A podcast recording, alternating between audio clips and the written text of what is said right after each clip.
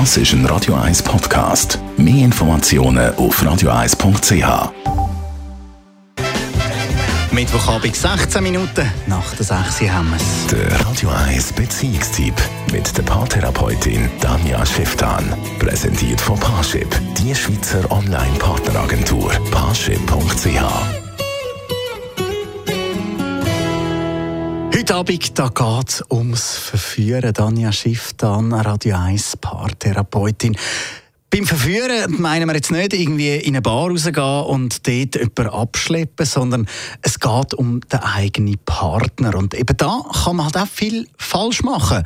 Es gibt einen falschen Weg von der Verführung.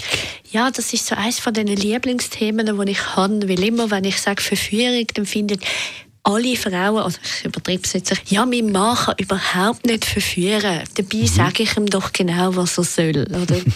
Wenn man genau anschaut, ist es ganz eine andere Geschichte. Oder? Weil was ist eigentlich Verführung? Verführung ist nichts anderes, wie der andere lustig machen für ein Projekt, das ich habe.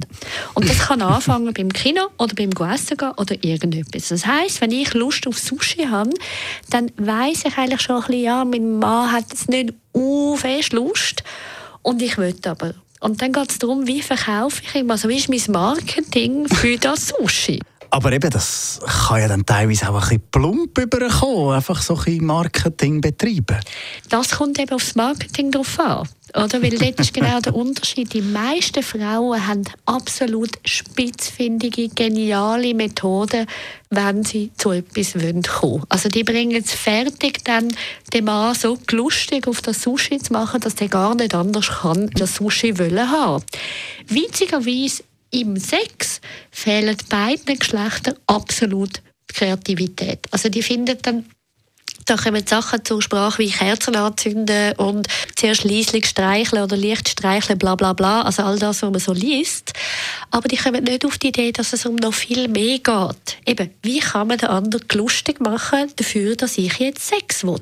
Aber eben, da hätten ja die Frauen doch ein bisschen einfacher, ein bisschen schöne Unterwäsche posten, die anlegen und ja, ein, zwei schöne Posen dann klappt doch das schon, oder? Dann haben die Frauen wirklich ein einfacheres Spiel das ist eben das Coole, oder? Man denkt immer so, die Männer sind so leicht umzukriegen, mhm. muss man ja nichts machen, eben viele Blut hin und her laufen und die Sache ist geritzt. Ich kenne also ganz viele Männer, wo das gar nicht so einfach ist, auch in der Praxis.